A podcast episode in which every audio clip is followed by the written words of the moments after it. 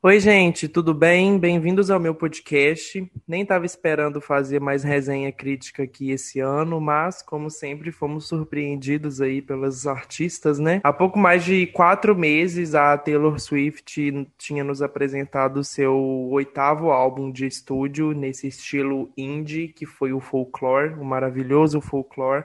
Para minha alegria, né, já que eu amo projetos de folk e afastando do seu anteriormente pop comercial, que foi o Lover, o qual ela também se dá muito bem nas vendas e premiações, o Folklore ainda conseguiu agradar tanto os fãs da Taylor, né, os Swifties, quanto o público mainstream, impulsionando o álbum tanto para o número 1 um da Billboard 200, sendo indicado a várias categorias do Grammy, assim como o álbum do ano, além de ser a maior estreia feminina do Spotify, como o álbum mais transmitido em um dia na plataforma. Então, essas melodias e composições inspiradas no indie da Taylor tiveram bastante sucesso, né? Só que 2020 não parou por aí para a Taylor e para os seus fãs, e ela, como uma pessoa presa em quarentena, como todo mundo nesse planeta, e é o que deveria ser, né? A compositora de Cardigan teve bastante tempo para colocar os seus pensamentos de lado e contar mais uma vez a sua história neste álbum, que foi considerado o álbum irmão do folklore que se chama Evermore, o nono álbum de estúdio da Taylor, que como ela mesma declarou dizendo, para ser mais clara, ela disse que não conseguiu parar de escrever canções na sua publicação oficial das redes. Lançado à meia-noite em todas as plataformas de streaming e compra ontem, sexta-feira, dia 11, com poucos avisos, como sempre ela faz, né? O Twitter explodiu em comentários em cada faixa na primeira hora de seu lançamento, prevendo aí um outro álbum recorde na carreira da Taylor, né? E como um fã de música em geral, mas também por ser muito fã da Taylor, sobretudo no, no na, na, era folklore, né? Já que eu já disse que o folklore é o meu álbum preferido dela, fez parte tipo da minha vida em 2020 muito rápido, me identifiquei muito com as melodias, com as composições. Então eu fiz a minha parte o mais rápido possível e coloquei o álbum em repeat várias vezes o suficiente nessa sexta-feira e sábado para ouvir e revisar ele integralmente o mais rápido possível, né? Então, enfim, vamos para o faixa a faixa do Evermore. A primeira música, Willow, que está definida aí para ser o single principal do álbum, atualmente está no topo das listas de reprodução populares aí do Spotify, novos lançamentos, Today Top Hits, que por si só já é um indicador do número de streams que essa faixa está prestes a reunir aí na primeira semana de lançamento, né?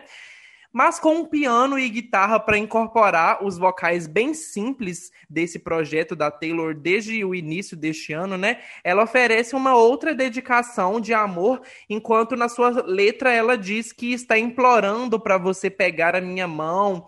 Enfim, o som ele ressoa mesmo o seu antecessor, que é o folklore, e nos diz exatamente o que é, devemos esperar deste álbum de quatro meses de criação. E não, ela não estava grávida no clipe, né? Muita gente achou que o Willow fosse o anúncio da Taylor grávida, além de um casamento que ela estaria é, oficializando com seu namorado agora. Poderia ser o nome da sua filha, a Willow, só que, enfim, ficou com Deus essa teoria mesmo. Life was a willow and it bent right to your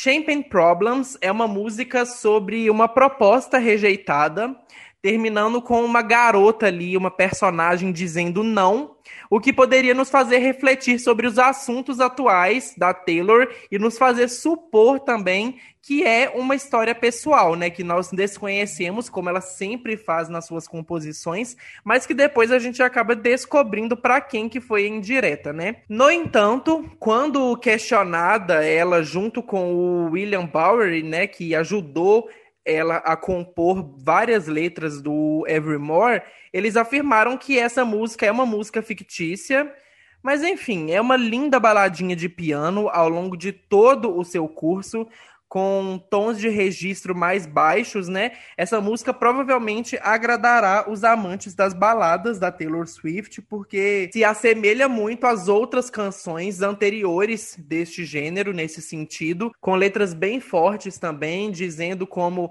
ela teria sido uma noiva tão adorável, que pena que ela se fudeu da cabeça, eles disseram que é um dos insights que você encontrará sobre este possível personagem fictício, entre aspas, né? Que, como o próprio nome literal da letra diz, tem problemas aí com champanhe. Your mom's ring in your pocket, my picture in your wallet. Your heart was glass, I dropped it, champagne problems. Gold Rush é a primeira amada parceria do álbum com o mestre Jack Antonoff, né?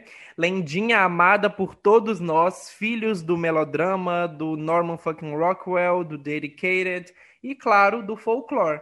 Provavelmente é uma das músicas mais pop do álbum, poderia estar facilmente ali nas últimas da tracklist do Lover, só que está, na verdade, dois álbuns depois já, né?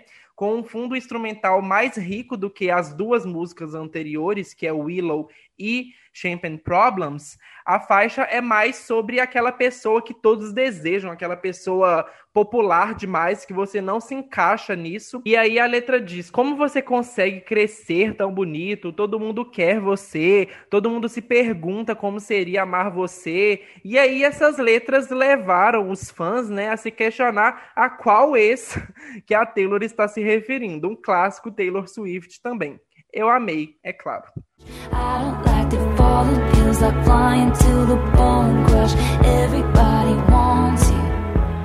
This is the Dance Season é um baixo elétrico e uma percussão que acompanha a voz harmoniosa da Taylor ao longo dessa balada de rock suave. Apesar de que o título pode sugerir algo sobre a época de lançamento, né, meio de dezembro, a letra faz poucas alusões aos feriados de Natal, né, Damn Season, e não há nenhuma intenção instrumental de ser o próximo jingle dos feriados de fim de ano. Em vez disso, é, sugere que uma pessoa apaixonada se reacenda com um velho amor de sua cidade natal, com que ela pode se reconectar. É bem bonito assim a composição e adorei assim essa primeira parte do disco.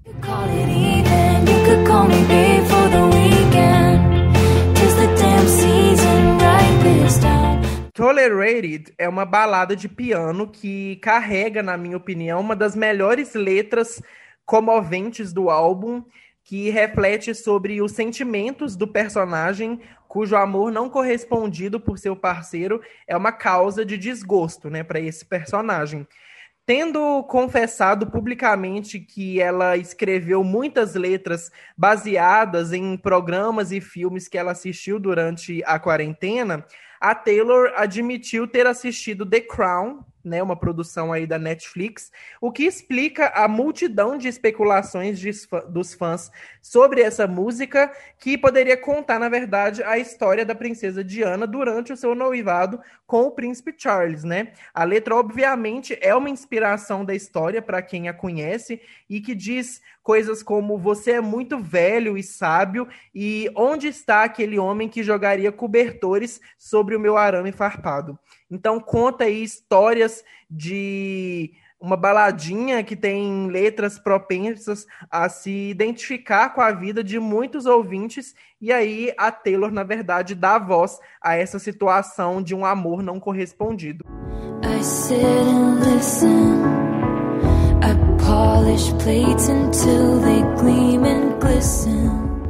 Assim como para vários outros fãs da Taylor, Nobody No Crime foi definitivamente a minha preferida desse álbum.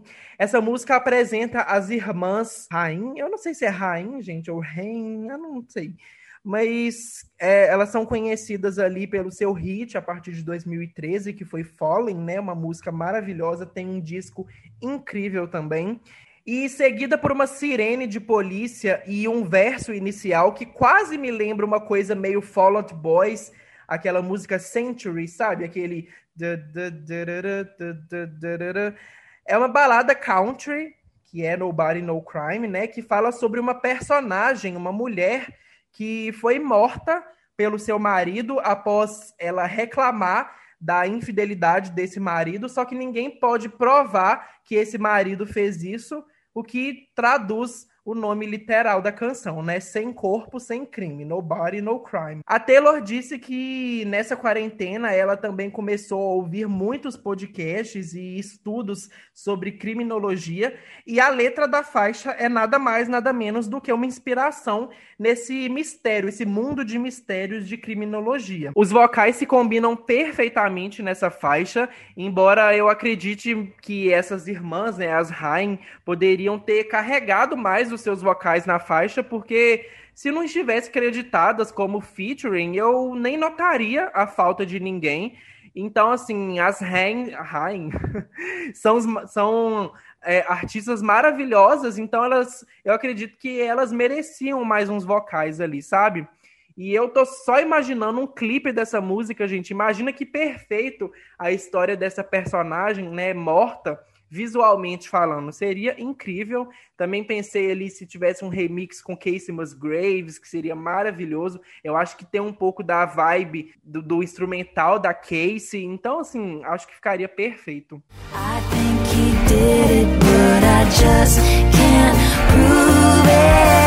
No, nobody, no crime, but I ain't letting up until the day Happiness, a música que Taylor afirmou que compôs e produziu literalmente semana passada e já colocou no álbum, enfim, máquina de composições nessa quarentena, não é mesmo? É, essa música é a balada mais linda do álbum para mim, é a mais notável que diz sobre é, uma dor, uma despedida desse amante da Taylor, que uma vez eram felizes juntos, mas que agora a, a maior felicidade refletida nessa música está na esperança de que haverá felicidade após um luto de relacionamento, né? Então, na verdade, o título é enganoso, porque a música chama Happiness, felicidade, só que de feliz não tem nada, né?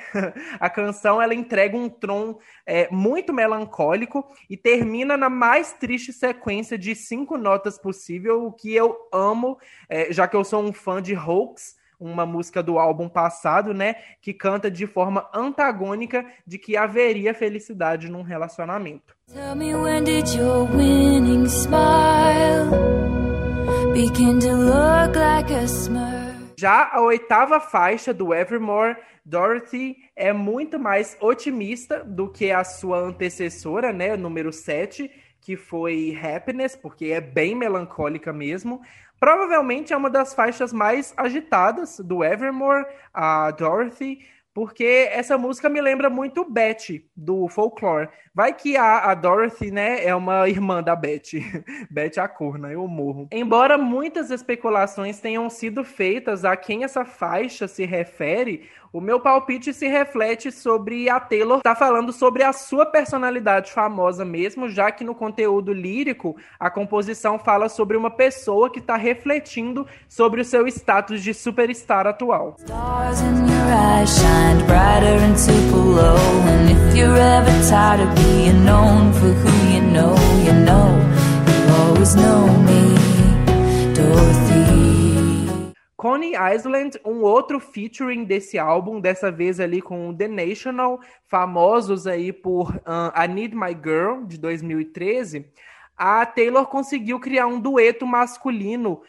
feminino, muito legal, que se misturaram muito bem na composição, o que me lembrou muito também aquela Lady Antebellum e outras bandas country aí de mulheres e homens nos vocais, e aí isso me deixa imaginando também uh, a qual poderia ser a conexão da Taylor Swift com Coney Island, já que não tem nenhum habitat anterior conhecido da cantora com essa área.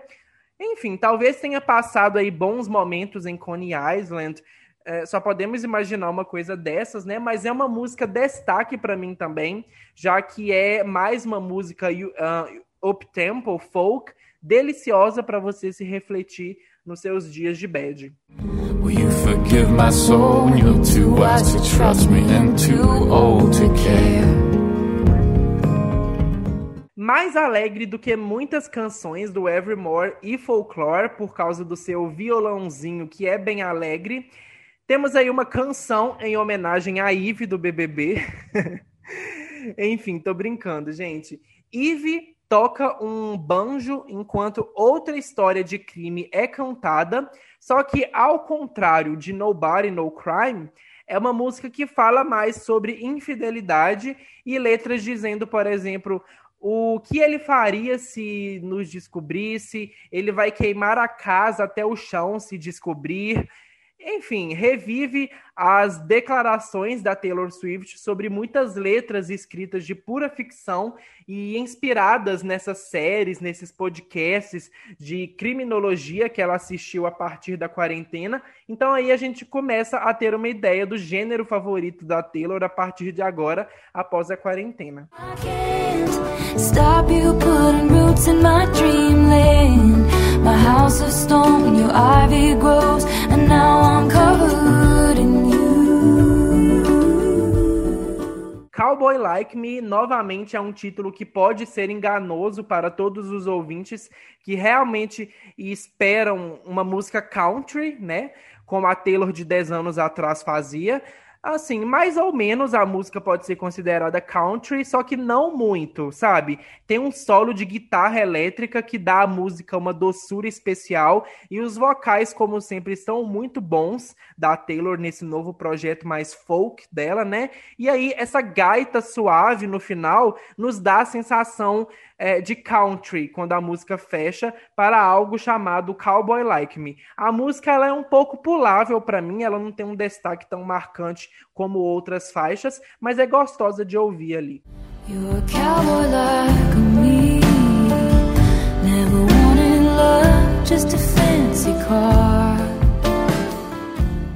Long story short, e a sua bateria elétrica a separa das demais faixas do álbum e relembra também um pouco, liricamente falando, uma indireta sobre os altos e baixos desde a polêmica com a Kim Kardashian de 2016, mas na verdade a música ela fala sobre assim, como a Taylor ela começou a mudar as suas prioridades de vida, sabe? Acredito que também assim, a sua mãe é, que, para quem não sabe, ela está passando por alguns problemas de saúde desde 2018, 2017, tenha sido também uma grande inspiração para a letra, porque nessa letra dizem coisas como chega de marcar pontos, agora eu só te esquento, chega de cabo de guerra, agora eu só sei que tem mais, as minhas ondas encontram já a sua costa para todo sempre, e mostra assim como 2020 pode ser uma oportunidade de cura, pode ser introspectivo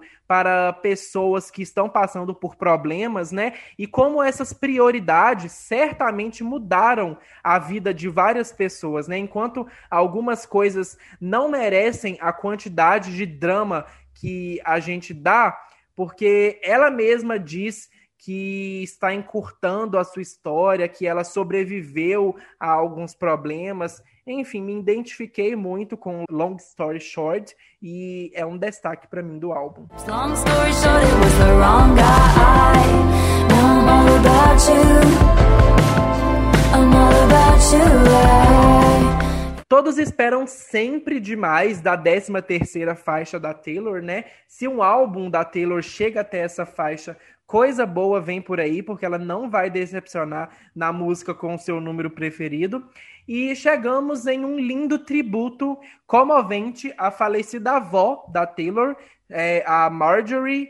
E é uma das minhas baladinhas favoritas também, porque é uma baladinha, só que é uma baladinha mais otimista é, na sua composição, é, diz o que sobre deveria ter sido feito e dito agora que ela foi embora, né? A Marjorie foi embora. Só que a essência da música é a Taylor falando pensamentos e contando ali sabedoria como se fosse sussurrada pela Marjorie para a, a, própria Taylor, né? Mais uma vez me identifiquei muito com a composição ali para quem tem família, né? É, familiares, parentes que infelizmente não estão mais aqui com a gente.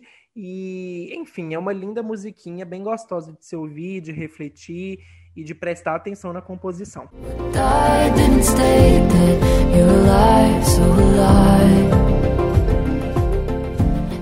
Embora essa seja uma faixa mais experimental, instrumentalmente falando, em Closure, penúltima faixa, a Taylor mantém os seus vocais nesse padrão melódico que todo o Evermore tem, portanto, ele não permite que a música se distancie muito do clima do álbum, embora é, o piano mantenha ali uns sintetizadores e uma bateria eletrônica distorcida desde o comecinho da faixa, o que assustou um pouco a gente quando começamos a ouvir Closure, né? Pensei assim, nossa, o que, que essa música tá fazendo aqui, né?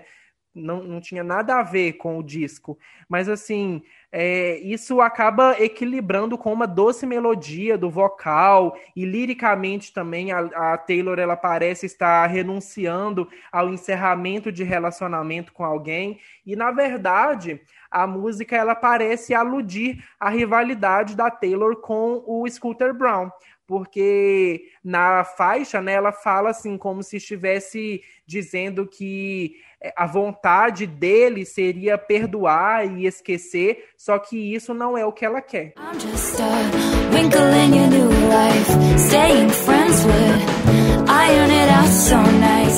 E por último, seguindo a indicada ao Grammy, famosa, incompreendida e amada pelos fãs e críticos Exile do álbum anterior. A última faixa é a faixa título Evermore, mais uma parceria aí com o Bon Iver. É, apresenta esse canto característico do Bon Iver, né? Esse vo, essa vozeirão que ele tem e dá essa canção aquela sensação de fechar o álbum com a mesma vibe que tava desde o seu comecinho, desde com Willow mesmo, o que eu amo, além de dar também uma sensação de que esse álbum ecoa essa vibe meio intimista até mesmo no fim do álbum, o que uh, faz muito sentido, né? Porque considerando que o título do álbum seria Evermore, que seria meio ali, tipo, traduzindo literalmente uh, eternidade.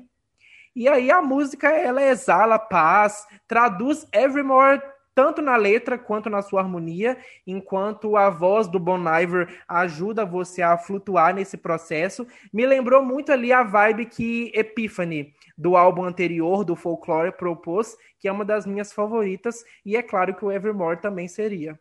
In the cracks of light, I dreamed of you. Concluindo então, gente, o Evermore, esse álbum, né, que foi lançado ali quatro meses depois do Folklore, embora eu tenha gostado muito da sensação deste álbum, eu sinto ali que o seu antecessor ele fez um trabalho melhor em coesão, só que eu não reclamo de jeito nenhum disso, porque dá essa sensação de que cada um teve a sua identidade mesmo sendo irmãos. A semelhança em todo o álbum não se dá apenas na melodia, na composição, no processo criativo que foi feito na mesma época, né, na quarentena, mas também provavelmente a presença do Arian Dressner, que é um um parceiro da Taylor aí no folklore e agora no Evermore também, em quase todo o processo de composição, junto com a parceria do Jack Antonoff também, que foi perfeita. E enfim, embora não haja uma música ruim sequer, os ouvintes, eles mais uma vez não devem esperar singles comerciais, pop, é, que estouram aí nas paradas, o que foi intencional pela Taylor, porque é, é o que ela está sentindo nesse momento, e o que faz com que muitos fãs ali de Taylor, de Shake It Off, de Look What You Made Me Do, se sintam desconfortáveis com esse processo que a Taylor está sentindo agora, mas é, é tão confortável para ela, sabe? Se está compondo na sua casa, tranquila, sem salto, sem brilho, remetendo aí às vezes ao country da, da sua época inicial de carreira, lá dos anos passados. E é isso que ela está trazendo, tanto na estética, tanto no álbum em geral, sabe? É, mesmo assim, embora não seja um álbum comercial, o Evermore, tanto o Folklore quanto o, o Evermore, acredito que vai ser sim um sucesso comercial, porque Uh, por exemplo, Willow tem uma grande chance de chegar no topo do Hot 100 semana que vem, não tanto devido ao seu sucesso comercial mainstream, nossa que música chiclete, nossa que música que todo mundo tá viciado em ouvir, mas porque, né, os fãs irão ouvir aí no repeat para garantir que a Taylor receba o que ela merece, né? Porque a, a, a composição, a intenção dos seus álbuns está sendo muito bem recebido pelos seus fãs. E aí mesmo que agora tenha o boom do Natal também, né? Tem a Mariah Carey com All I Want for Christmas Is You. Eu acho que a Mariah vai deixar ela pegar um lugarzinho ali antes na semana que vem. Por outro lado, gente, eu tenho certeza de que este será outro top das paradas da Billboard 200 para a Taylor e para os Swifts, né? Porque embora não seja um álbum que tenha alguma música chiclete para tocar no volume máximo enquanto você pula da da cama, aquele álbum que você vai lembrar daquela faixa pro resto da carreira da Taylor.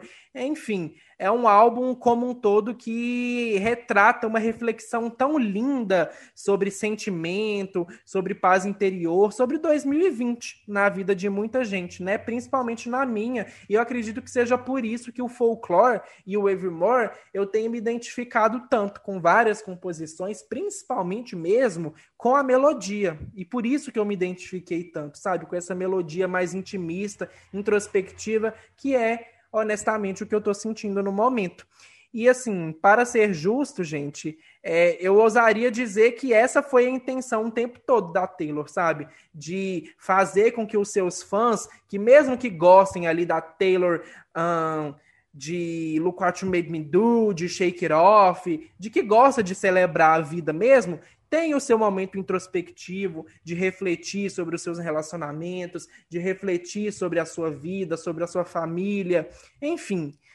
Taylor Swift, mais uma vez, obrigado por esse projeto. E assim, quer lançar mais um daqui a quatro meses, minha filha? Eu vou estar tá esperando de braços abertos e fones ajustados, porque sem dúvidas essa duplinha Evermore e Folklore foi uma das melhores coisas que eu recebi em 2020. E foi isso, gente. Essa é a resenha rapidinha aí que eu preparei para vocês para sair um dia depois, né, da do lançamento do disco. Queria lançar o quanto antes, porque eu quero ouvir esse álbum o máximo possível de vezes agora, já que eu gosto tanto desse projeto da Taylor. Espero que vocês tenham gostado. E claro, se gostaram, não se esqueça de ir lá no Instagram do podcast, CDNPod. Comenta lá no post oficial do episódio. Fala o que vocês acharam do episódio, do do álbum em si, se vocês se identificaram também assim como eu. Não se esqueça também, como eu sempre digo no finalzinho,